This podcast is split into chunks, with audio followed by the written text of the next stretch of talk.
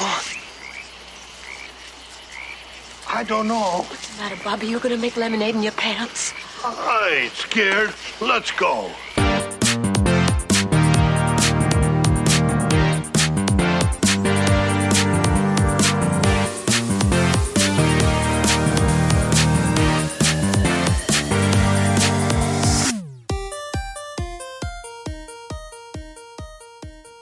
Welcome to the McQuaid Arcade Podcast. I'm Barney. And I'm Biggs. If you think about it, some of the the most iconic imagery in cinematic history is based off of the works of Stephen King. Carrie, the image of her standing up on, on stage at her senior prom, covered in blood. The Shining gave us so many iconic moments. Jack Torrance hacking his way through a bathroom door with an axe. The creepy hallway twins. Red Rum. There's the sledgehammer hobbling scene in Misery. And of course, perhaps most iconic of them all, a werewolf with a baseball bat. From this film, Stephen King's Silver Bullet. That was the full title. I'm pretty sure that this is the first movie to have his name like directly part of the title like this. It came out in 1985 and it's based on a short story he published a couple of years earlier called Cycle of the Werewolf. Now, he wrote the screenplay for this movie himself. Unlike all of those iconic, critically acclaimed movies I just mentioned, uh, take that information however you want. I'm just saying, just laying out the facts. Now, I've seen this movie a ton of times, thanks mostly to my cousins. They were like the kind of people, and everybody in the 80s either knew people like this or were people like this. They taped basically every single movie that was ever on cable. They had this massive VHS tape library, stacks of those plastic, you know, the the drawers with the fake wood grain stickers on them. I remember them. I remember them well. all packed with movies. It was like a, a video on demand before that was even a thing. And they were also huge horror movie fans, especially movies based on Stephen King books. They love Stephen King, they love the books, they love the movies. And every time we went over to their house for any holiday, it inevitably turned into a horror movie marathon. And it's funny, it would usually start with us watching Michael Jackson's Thriller video, which of course they taped off of cable with that making of featurette that they used to show all the time. And then we'd celebrate everything from Memorial Day to little baby Jesus' birthday with screams and blood and gore on the TV. I actually do credit my love of horror movies to this day in big part to those times over at their house. Firestarter, the one where, where little Drew Barrymore could set people on fire with her brain. That got a lot of play. Cujo, Creepshow, Cat's Eye.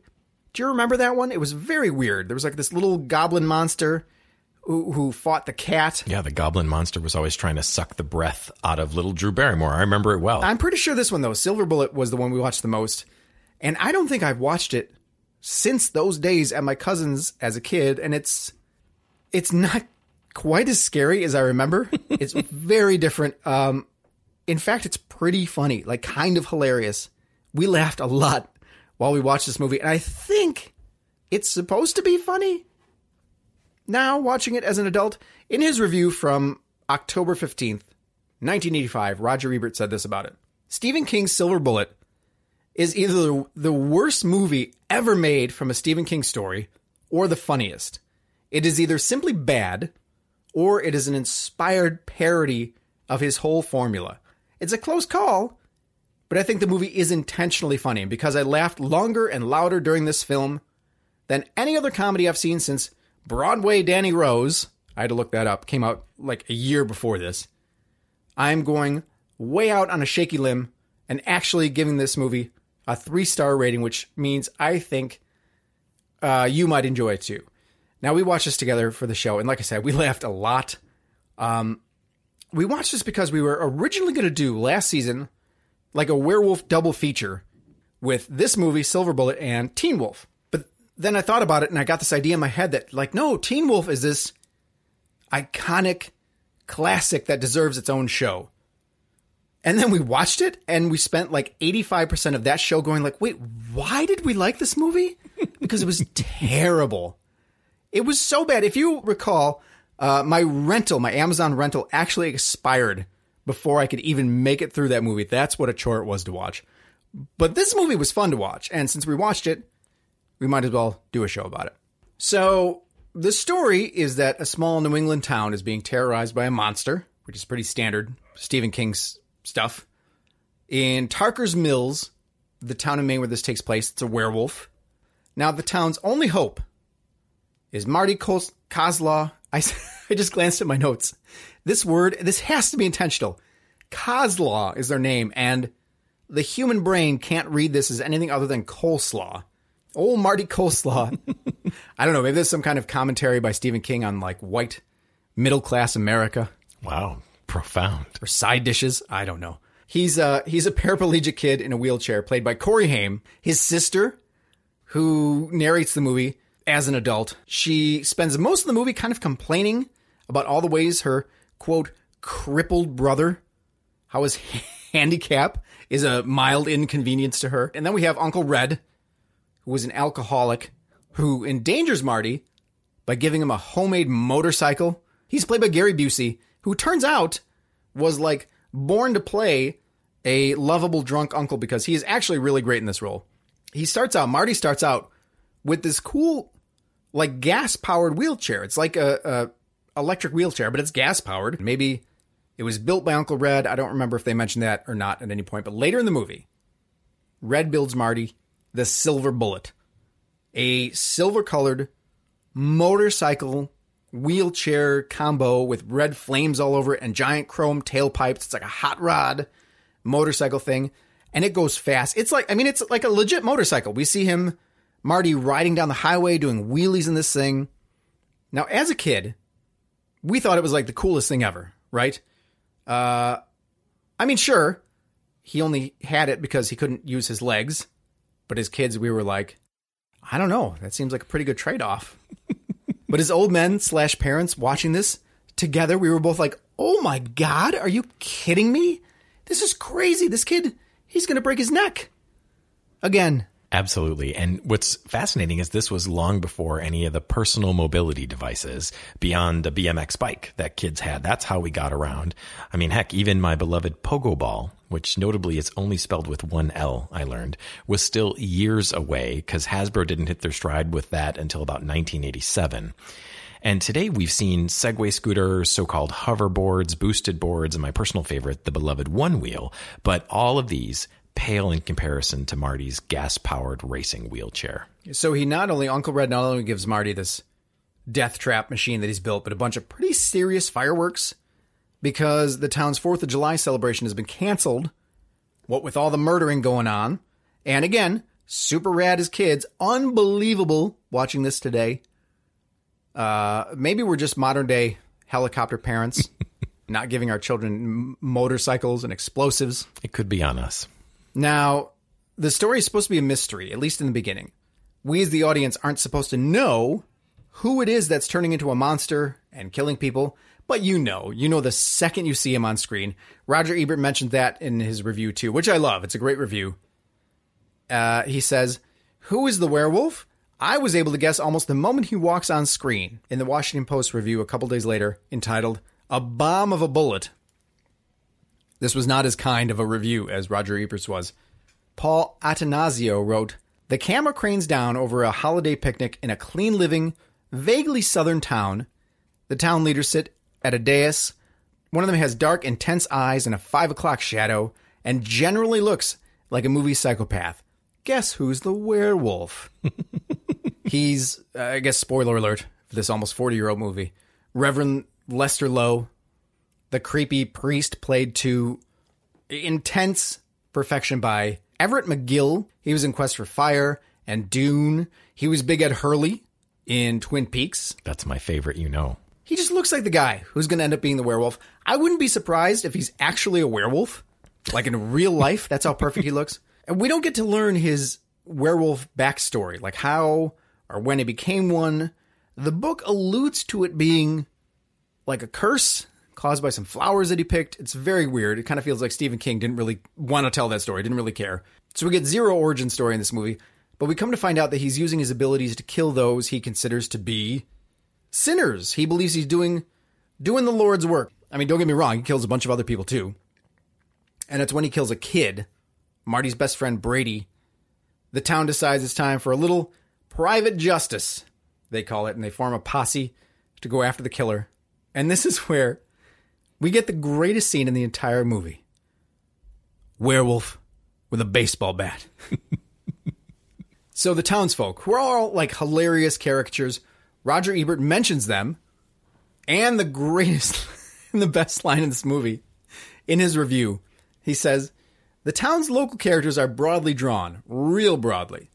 When they form a vigilante posse and go out looking for the werewolf, one guy is scared, and his wife, so help me, says, Are you going to make lemonade in your pants? We had to pause the movie at that point. We were laughing so hard I could not catch my breath. There's no way that's not like intentionally funny on Stephen King's part. And it's such a perfectly weird Stephen King line to throw in there. So they're looking for the killer in the woods, and there's this dense fog that's settled in the forest, and it's at least like waist high. The concept here is, is actually really cool and pretty freaky. They're they realize something is there with them, like stalking them from underneath the fog. And then one by one, they get dragged under, or you see like a big werewolf hand pop up and maul someone's face. But the greatest death scene is Owen, the bartender, who has his trusty baseball bat that he keeps under the bar to break up fights. It's got the words "The Peacemaker" etched on it. He's played by Lawrence Tierney, who's amazing. He's the the gravelly voice actor who was Joe in Reservoir Dogs. He gets dragged under the fog, and then, and then we see from out of the fog, from up under the fog, we have the werewolf's hand come up, and it's holding the baseball bat, and he starts whacking the guy with it over and over, and every time it's like, whack, ah, whack, you son of a whack, why I oughta whack, ah, like it goes on for what seems like forever. And again, there's no way this isn't supposed to be funny. Uh, we were laughing so hard during this uh, this scene that like we seriously couldn't breathe. Why is he using a bat? He spent the whole movie mauling people with claws and fangs. He kills the sheriff with the bat too. The werewolf kills the sheriff with the baseball bat. So Marty, he's been trying to tell people that Reverend Lowe is the killer. And when Reverend Lowe almost kills Marty by running him off the road in his crazy motorcycle wheelchair, and now this is like a genuinely scary scene, like way scarier than anything with the werewolf because this feels very real. It's just like a dude trying to murder a kid with his car, and there's enough evidence for the sheriff to actually go confront the preacher about it. And when he does, Reverend Lowe kills him by transforming into a werewolf and then hitting him with the baseball bat. He uses the stupid bat again. It's just so weird. You've seen werewolf movies. Now brace yourself for werewolf with a baseball bat. And after, and when he kills the sheriff, it was funny. You and I, we both had the same exact thought. We looked at each other and went, "Oh my god!" Now he's got a gun. the werewolf has got a gun now.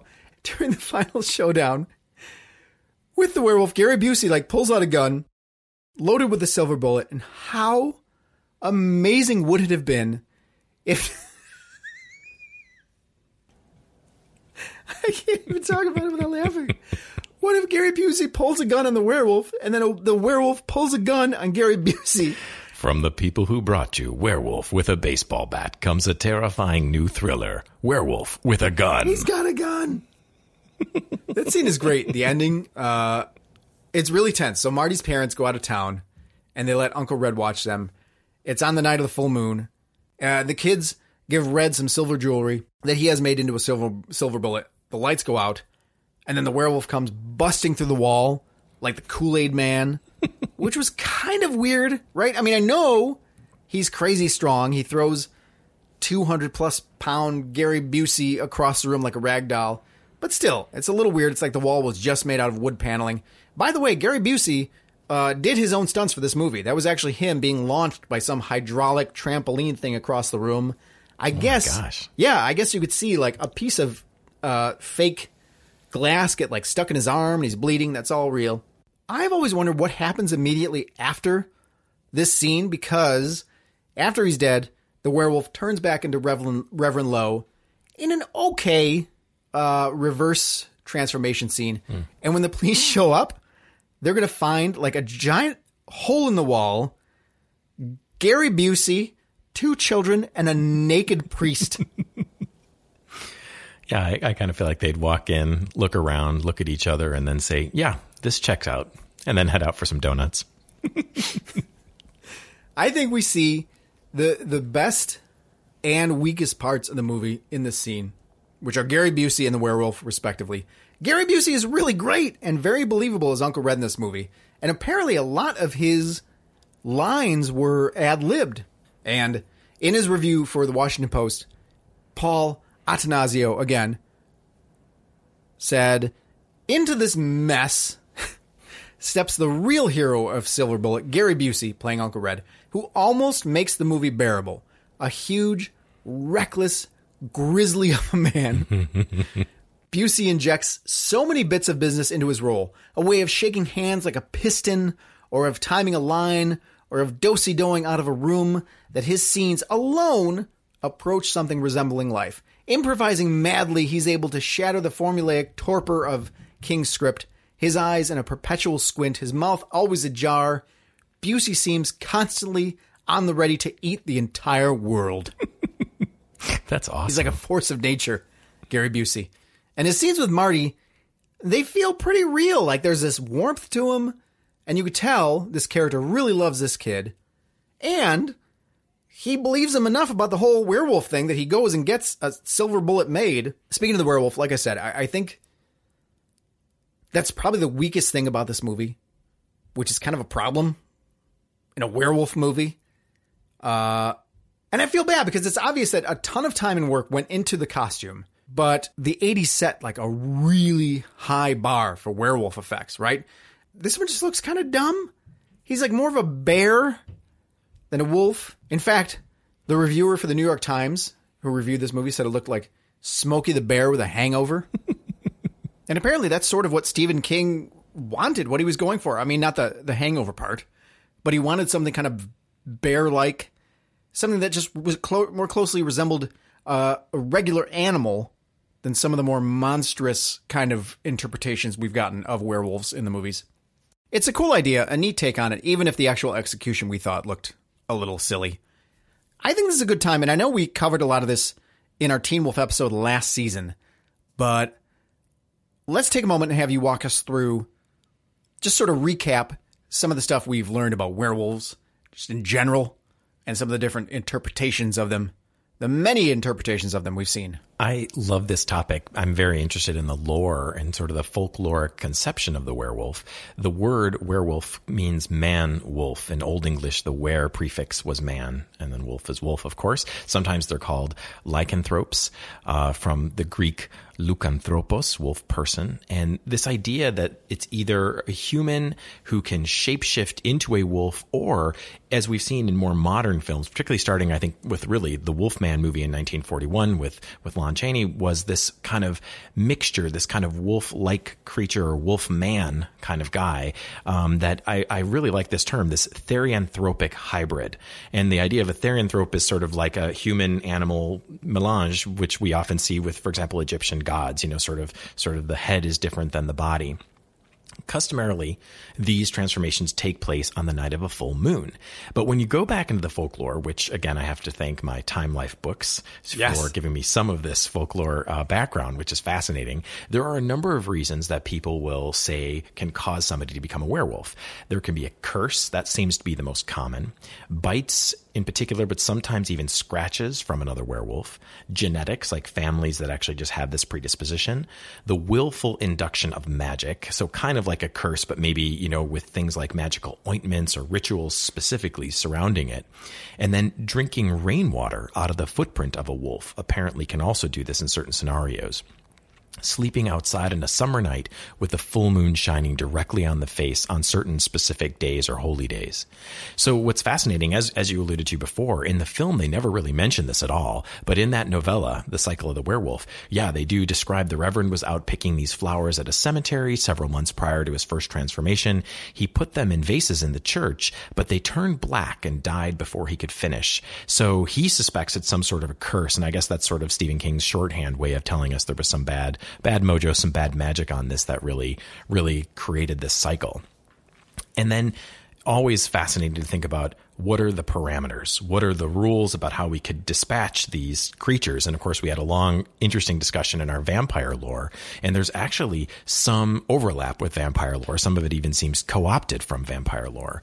But if you look back, there, there was, it's really fascinating. There is a wild, uh, I think a pretty rad werewolf blog on Tumblr. It's maverick.werewolf.tumblr.com. I mean, I was in the bowels of the internet here Wow. finding this. Yeah. But this guy is really neat because he's read tons of folkloric descriptions of werewolves. And his point really is that essentially, if you go back, there's almost nothing written about how to kill a werewolf. Uh, there's some that say if you speak a werewolf's Christian name, then they'll turn back into their human form. Another story talks about throwing a piece of iron over their head, and that can transform them back. And we know that irons have a lo- iron has a long history in fairy folklore, uh, in demonology as Right. well. That iron seems to repel certain certain uh, you know, I guess paranormal or supernatural beings. But according to that blog, there really is essentially no weakness for a werewolf. And they go on to point out that silver was completely made up by Curt Siodmak, who wrote the movie 1941's The Wolfman. And the only thing we really know from this movie is that that seems to work, but also apparently bottle rockets can take their eyes out. So there's always that going on. Yeah, we see that in that great scene on the bridge where Marty's out at night shooting off the fireworks that Red gave him, and the werewolf comes after him and he escapes by blasting it in the eye with the with the bottle rocket. So the original director of this movie was Don Coscarelli, and he wrote and directed the first few Phantasm movies, classic 80s horror movies, The Beastmaster. Now he started production but left due to a conflict with the producer. I think we might have ultimately ended up with a better movie had he stayed on. Part of the problem with this goofy werewolf suit they use is that we just kind of see too much of it. And he wanted it to be much more like Jaws. He said in an interview, I would have been really careful about how the werewolf would be shown. The desire for Dino, that's Dino De Laurentiis, the producer of the movie, is that the werewolf was visible in every chapter going forward. I just didn't think it would work. In fact, one of my scenes is still in Silver, Silver Bullet, which was the idea that the hunters go down into the ground fog that's like up to their chest. It's almost like Jaws with the werewolf running around on all fours under the ground fog, which again was a really cool scene. And I think more of that less is more kind of attitude would have gone a long way towards making the wolf in this more menacing. We should have seen less of it, and we don't even really see that much of it, right? But it's still probably too much. It is, unless you have unbelievable special effects and you're going to do something unique, it almost always seems to work against you to show the monster too much. Now, the wolf was designed by a pretty legendary special effects guy, Carlo Rambaldi. He's this Italian special effects artist who created King Kong for the 1976 remake. Uh, he did the Alien Xenomorph, the Alien in Alien. Yeah, it was Giger, Giger. It was his design, obviously, but Rambaldi was the dude who like built it and brought it to life. He won an Academy Award for both those movies, and he also created E.T. Steven Spielberg called him E.T.'s Geppetto, which is really neat. Now, when the producer of this movie, Dino De Laurentiis, saw Rambaldi's werewolf, he hated it. He wanted it changed, but it had taken months to make. A bunch of the movie, the non werewolf scenes, had actually already been shot, and the production needed to get a move on. They were kind of just waiting for this the werewolf part of it to be built, and Stephen King liked it, so the werewolf stayed. He couldn't get rid of the wolf itself, so he did the next best thing. He fired the guy inside the costume. He didn't like the way that he moved, which is funny because the guy was a dancer, hired apparently for his werewolf like dance movement skills. I don't know. I kind of want to learn more about that, right? I know. I'm moving like a werewolf. I guess it got to the point where Everett McGillis the the actor who played Reverend Lowe actually ended up just putting on the suit and being the werewolf himself, which is kind of cool. Makes sense. As I mentioned earlier, at the end of the movie, after Reverend Lowe is killed, we get a we get a decent transformation back into a human. And again, man, the werewolf bar was so high in 1985. By this point, we had had an American Werewolf in London, The Howling. The same year this came out, we got Fright Night, which also had a dying werewolf changes back into a human scene when Evil Ed dies in Fright Night, and that is truly amazing. Like to this day, some of my favorite special effects ever in that scene. Even back when I was a kid, I, watching this so many times, I remember the werewolf just seeming like a, a big dog bear animal, you know. But I still thought it was cool. It's really only as adult, as an adult, rewatching this again, that it seems kind of silly. But when you're ten, the thought of being alone at night out on a bridge and this thing coming at you, like it, it was pretty damn scary. Maybe even make lemonade in your pants scary. We're working really hard to bring that back. Oh yeah, no, I'm not. I'm not ready to say goodbye to that line yet. a great special effects sort of showcase we do get in this movie is the nightmare scene that Reverend Lowe has. He dreams he's at church with the whole congregation. He's holding a funeral for everyone who's been killed. There's a bunch of caskets laid out and everyone in the town. And then all of a sudden, everyone starts turning into werewolves. Even the victims, they bust out of the caskets and everyone's in, in different stages of transformation. Now, according to IMDb, this scene utilized a total of 70 extras that they divided up into four groups, all with various levels of makeup. Really, really cool scene. I had a lot of fun. This movie was a lot of fun revisiting it. Definitely. And I know I'm kind of biased because, like I said, it, it does have some sentimental value to me seeing it so many times as a kid. I have a lot of great childhood memories surrounding this movie, but I think I think I'd recommend it. I'd recommend checking it out if you enjoy 80s horror movies. I'm going to go ahead and agree with Roger Ebert that the goofiness of it was at least mostly intentional. So I'd recommend it. Uh, what about you? Did you uh, do you agree? Yes, I absolutely do. One of the, the best parts of this is that it is a small, compact, fun, and interesting movie that really reads a little bit like a B movie, but it's enjoyable with some great high points of awesome actors and some really interesting roles. What I like about this is you finish it and it's satisfying. You know, you've gotten to go on this little adventure. It's not the beginning of a multi-part extravaganza. It's not a huge show you're going to have to devote two hour, two years of your life, you know, watching hour after hour of episodes. This is just under two hours and you get a lot of good story and some interesting werewolf lore. Before we say goodbye, before we wrap up here, I thought this episode would be a great opportunity to bring back a segment we haven't done in quite some time. It's one I know you love, Biggs, when I spring it on you. And that, ladies and gentlemen, is the McQuaid Arcade Movie Quiz.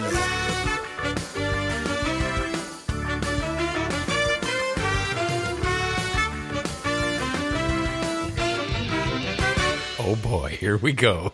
That's right. I scour the internet for a trivia quiz related to whatever movie we're talking about, and then uh, spring it on my co-host. Now, in the interest of fairness, I don't read these questions before we do here on the show. We are all taking this quiz at the same time in real time.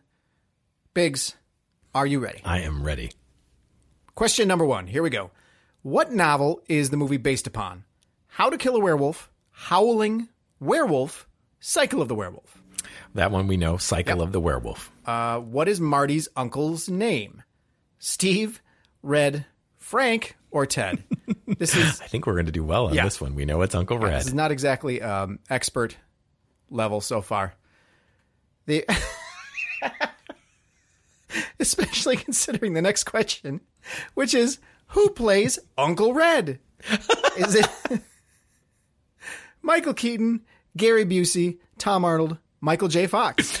Well, this one, this one is only complex if you have trouble distinguishing Gary Busey from a very similar looking actor, Nick Nolte. But Gary Busey's our guy. Yeah, which we did. We legitimately kind of did when we were watching this. We kept calling him Nick Nolte. But what if it was Michael J. Fox? What if it was Michael J. Fox playing his character from Teen Wolf, and he's Marty's uncle? And when the the the werewolf shows up at the end, Michael J. Fox challenges him to a one-on-one game of werewolf basketball. Werewolf with a basketball. it's a missed opportunity, if you ask me. Somebody get on that. Write some uh, fan fiction.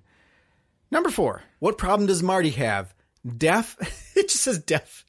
Deaf, can't talk, legs paralyzed, blind. Yep, I think we covered Legs that one. paralyzed. given- a given motorcycle would be a terrible thing to give a blind child. Uh, who is the narrator? Marty's dad, Marty, Marty's sister, Marty's mom. Marty's sister. Uh, what does Marty shoot the werewolf with the first time? A gun, a firework, a slingshot, a water gun. We know that was that bottle rocket firework. What is the name of the bartender's bat? Equalizer, Peacemaker, Batman, The Wood. I like the idea of a bat named Batman, but uh, I think That it would be good. The That Peacemaker. would be a good name. He's like, settle down, you guys, or you'll meet my friend Batman. what is the name of Marty's wheelchair? Thriller, Kit, Silver Bullet, Speed Racer. Silver Bullet, of course. Who is the werewolf? Bartender, gun shop owner, preacher, Uncle Red. Oh my God, what if it was the gun shop owner? Werewolf with a gun shop. He's got just guns strapped all like he shows up. He's got Gary bandoliers. Busey pulls out his gun, bandoliers full of ammunition, just bristling with guns. Now that, ladies and gentlemen, is an American werewolf. Submit answers. Oh, I accidentally clicked. Okay, we only got nine out of ten because I accidentally clicked Michael J. Fox. Was Uncle Red. There you have it, folks. Nailed it like a like a bottle rocket to the eye. Perhaps the werewolf simply represents an allegory for our baser emotions and desires breaking through a more civilized facade. The werewolf, with its raw, visceral power, captivates us until we realize that this power is blind and uncontrollable, causing far more harm than help. The animalistic rage that we feel when losing our temper may well be the folkloric inspiration for this iconic creature, and it continues to haunt us even in modern times. Perhaps, however, an update, a modern makeover, if you will, is long overdue. And for that, I can think of no better image than a werewolf with a gun.